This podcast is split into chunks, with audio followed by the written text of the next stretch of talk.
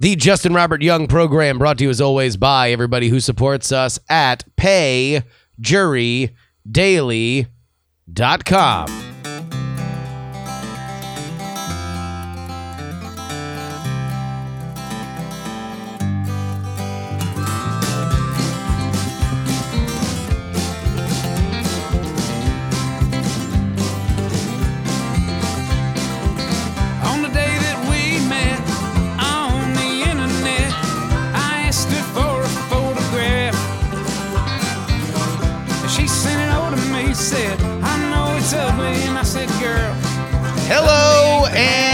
welcome to the Justin Robert Young program. My name is indeed Justin Robert Young.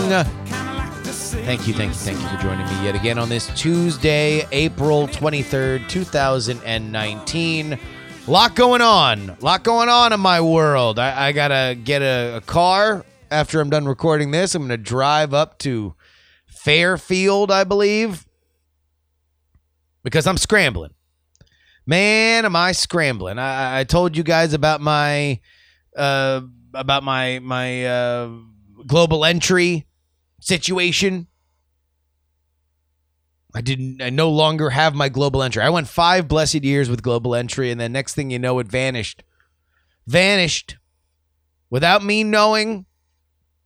One day all of a sudden my known passenger ID was indeed a mystery to all of the airlines and I was left in the cold. Well, now I've got a lot coming up, including an international flight. So I got to figure out how I'm going to get global entry back. Over the weekend, I tried to do it. That website is garbage. For whatever reason, it kept rejecting my passport. So now I have to make some moves because I'm out of here in mid May. We're, we're rapidly coming up on that. And meanwhile, I got flights you know, coming up, I, I got a flight to Vegas for Frog Pants weekend. I got a flight to Austin so I can bank some shows so we don't have to worry about shows during when I'm out of the country. We got a lot. So I'm going up to Fairfield so I can uh, uh, do my TSA pre interview. And then, then we're going to roll the dice on a thing called Mobile Passport. Mobile Passport. I don't know if any of y'all have heard about Mobile Passport before, but it's theoretically supposed to do the thing that I like most about global entry. But we are not talking about that right now, or at least today. Today we are talking about the glorious nostalgic past. It is Marvel Week. Endgame comes out on Thursday. I'll be there the Alamo Draft House, cocktail in hand, waiting for the the most climactic chapter in Marvel Cinematic Universe history to unspool. But we went back in time yesterday and, and I confessed to you guys how I got into Marvel Comics, how I got into the Marvel Universe and specifically that I was not really much of a comic fan. I didn't have anybody in my life that would buy me comics. I didn't have anybody in my life that would bring me to comic book stores. I didn't really know that somebody handed me a comic book. I wouldn't know what to goddamn do with it. To be honest, you want to know what comic I probably read more of in paper form? And this is some real like childhood of uh, uh, an absentee father kind of shit when my dad would just like fuck around and just leave me and my brother just, you know, busy ourselves for hours. Every once in a while, when we would go get food at the grocery store, it's like a Winn Dixie or Publix or something like that, I would get Archie comics. Timely Archie comics. I read more Archie comics in print, in paper, on paper than I probably did Spider Man or X Men, to be honest with you. Now, those I wound up reading more as I got older in various, various different forms. But in the Target demo, as a youth, I for sure read more about Betty, Veronica, Jughead, and Archie than I did about Cyclops and Wolverine and Jean Grey. Uh, I hate everyone, so shut up. Ask me, uh, Betty or Veronica. I mean, considering my wife's blonde, we'll go with Betty. Now, here's what I did get very much into as a youth, and this is what I wanted to talk about. Because I don't know how common this is. I don't know whether or not this was something that uh, a lot of people dealt with, or or it's just something that I was very passionate about. But I loved comic cards. These were cards put out by, I assume, all the major players, Topps, and and the the, the line that I fell in love with that I com I, I completed was from Skybox, and it was only in doing research for this that I realized exactly what line I completed. And that was Marvel Universe 1993 Phase 3. No, sorry, Phase 4 Skybox. That's what I collected. Marvel 1993 Series 4 Skybox. Now, what what you need to understand with this line of cards is that the art was fucking awesome. So they were meant to be collected and they all went on, you know, one page. So here, I'm going to show our our video people here on Twitch and YouTube if you want to head on over there, you can check it out. But imagine I'm going to describe for you guys. This is a nine card set, so perfect for slotting into your little uh, uh your little binder, which I had still have. There is a trapper keeper in either my brother's house or my mom's house that has all these cards that we collected as a kid. Uh, but right now, uh, I'm I'm sh- uh, looking at uh, uh, going from left to right, uh, top to bottom. Warlock, Silver Surfer, I can't make out who is there in the top right corner. Galactus is in the middle. Drax, Thanos, Morg. Uh, but it's all laid out as one picture. So only when you collected all of them did you get the full image that you were looking for. And there's a Fantastic Four page, an X Men page, uh, an X uh, Factor page here with, uh, sorry, X Force, Deadpool, Cannonball, Slayback, Shatterstar, Apocalypse, Cable, Stryfe, Mister Sinister. Oh God, I just got so much nostalgia uh, uh, looking up all this stuff. I, I really, really, really loved how the art was done for all this. I almost like this is the only time I've ever looked at anything from my youth like this and really just wanted a larger, better version. Like if they if they sold like uncut sheets of this, I would want to buy it. I have no idea where I would put it.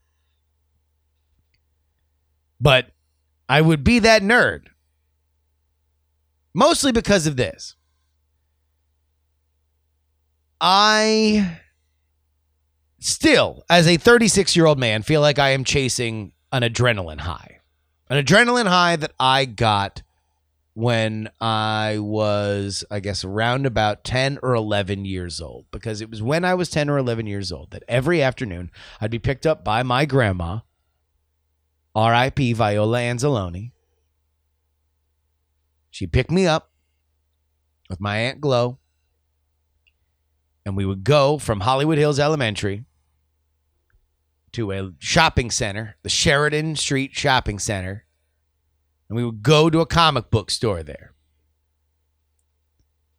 And every day she would get both me and my brother one pack of those cards. Every day. We'd get one pack. We'd open that pack, we'd organize it where it needed to be, and we'd move on. I don't know if I have ever been as excited about anything in my life as the day that I saw gleaming in full 3D holographic glory this bad motherfucker.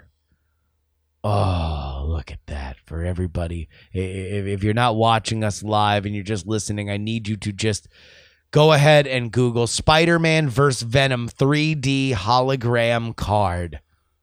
This was the pride and joy of that Skybox Series 4 pack. It features a swinging Spider Man kicking Venom right in the breadbasket while the symbiote villain leans in with both hands outstretched, ready to maul the webhead.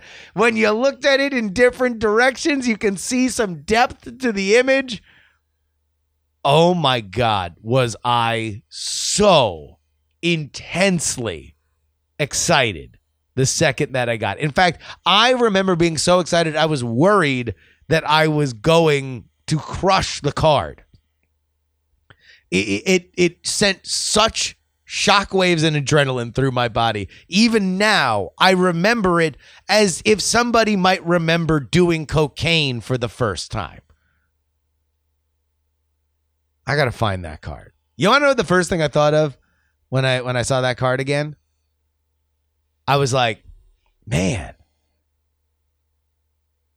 I really need to if I ever got a a iced out medallion, like if I were a rapper, if I ever found myself in the market for getting an iced out chain and medallion, what I would do is I would put that 1993 Spider-Man vs. Venom 3D hologram card at the center, the centerpiece of my iced out medallion.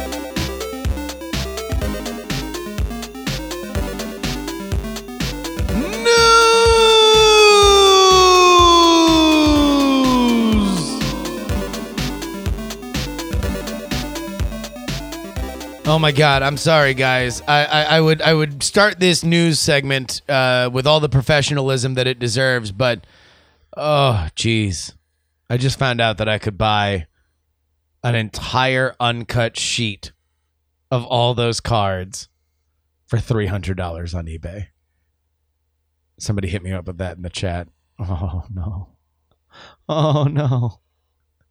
Well, let's focus on the future, shall we? Could population growth propel Phoenix and Tucson to merge?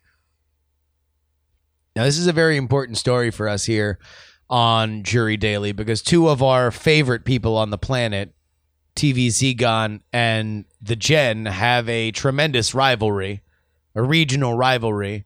TV Zegon is from Phoenix and the Jen is from Tucson. She is the terror of Tucson. And indeed, she always says fuck Phoenix with a PH. But yet, they might be living in the same city in the not too distant future. A 2005 prediction for the cities, with downtown separated by 120 miles, don't didn't seem far fetched when proclaimed by growth experts during the housing boom. But when the bust started in 2007 and stretched till 2011, the prediction seemed unlikely. But now, Metro Phoenix is on another growth streak. New census data shows that Maricopa County grew faster than any other county in the nation for the second year in a row, and population projections for Metro Phoenix it will all join with Tucson somewhere in the Pinal County within two decades, if the numbers are right and the valley's growth engine doesn't stall again. Urban researchers began identifying what they believe would be the supersized metro areas or megapolitans 15 years ago when growth was rampant in the valley and several other parts of the country. The forecast for Arizona was for a swath nicknamed the Arizona Sun Corridor from Prescott in the north all the way to the Sierra Vista in the Mexican border to emerge with more than 10 million residents by 2040. That seemed like a lofty goal a decade ago during the recession, but Metro Phoenix, which includes part of Pinal County, has nearly 4.86 million people living currently. Metro Tucson has a million residents, and the Prescott area has about 100,000. Maricopa County added 81,000 people between July 2017 and July 2018, up from 74,000 people during the same period last year alone. Although Tucson and Prescott aren't growing as fast, the possibility that Arizona's growth corridor doubling in population does not seem unbelievable. Peace in our time. Hallelujah.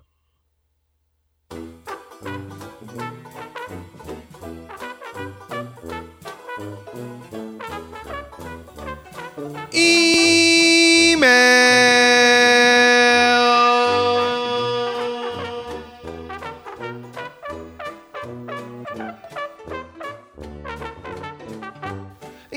You can always email our show, jurydaily at gmail.com. Again, jurydaily at gmail.com. Oh, yeah. Oh, yeah. Another Jay Martin wrote in I wanted to contribute to your Marvel week and say that I've never liked comic books. They've never been able to hold my attention, they're too wordy, and the art doesn't do anything for me. I'm a fan of the characters, though, and most of my exposure to comic book characters were through 90s TV cartoons like X Men. My favorite superhero, uh, though, is Iron Man. No superpowers, just really awesome tech. I can't have superpowers, but one day I can hope to get a super suit.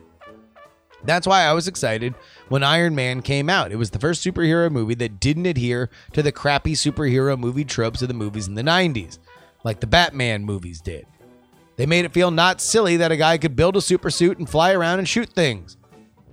I was cold or didn't bother with the next few non Iron Man MCU movies, The Incredible Hulk, uh, Thor, Captain America, but when I heard The Avengers was coming out, it piqued my interest. Having the films be genre films with superheroes really sold the MCU to me. So tomorrow we are going to talk about the cartoons, and then Thursday we will talk about the MCU.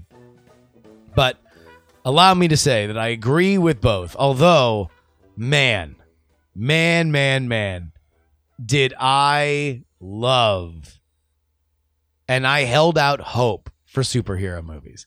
I love the Batman movies, the Schumacher Batman movies. I loved every crappy superhero movie that came out. And then that first Singer X Men. Well, Blade, Blade really, Blade uh, first was like, oh, superhero movies don't have to be dog shit.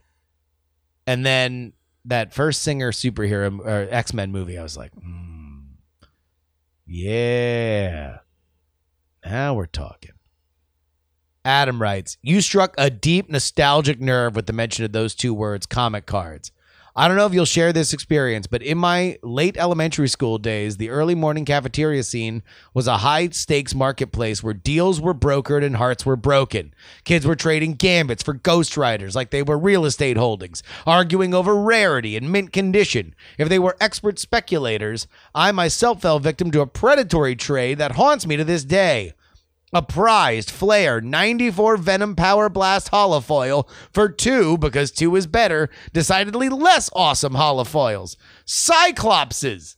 Cyclopses! I regretted it instantly, and I live with the bitterness and shame to this day. Jury, feel free to expound upon this lame and naive trade at length if you want. I will add editorially no, you've already punished yourself. Can't wait to hear any further musings on the subject. To be honest, I, I never really traded with anybody because all of this was for me and my brother to build our own collection. We didn't really have a lot of other people that were uh, into it for whatever reason. Our our social group was not super down with the comic cards in the same way that we were. So we just were our little archivists building our future history. If you would like to email us, it is jurydaily at gmail.com. I want to go ahead and thank our producers Bill, Dustin, BioCow, Robert H., Brian C., M., Trey the Melodica Man, Adam, Middle Aged Mike, and Harry Lee Smith.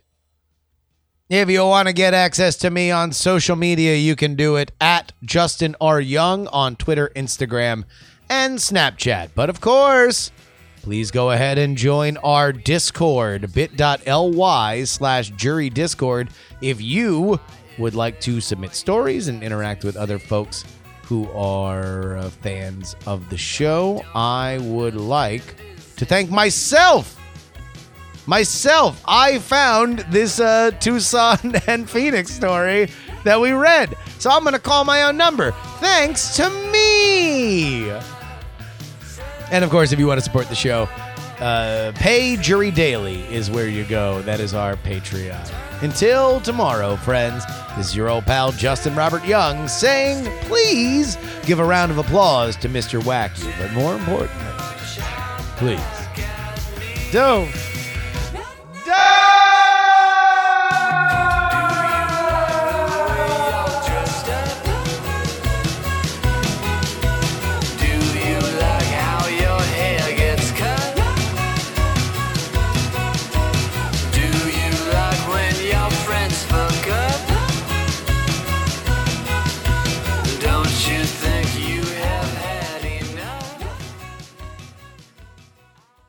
Diamond Club hopes you have enjoyed this program.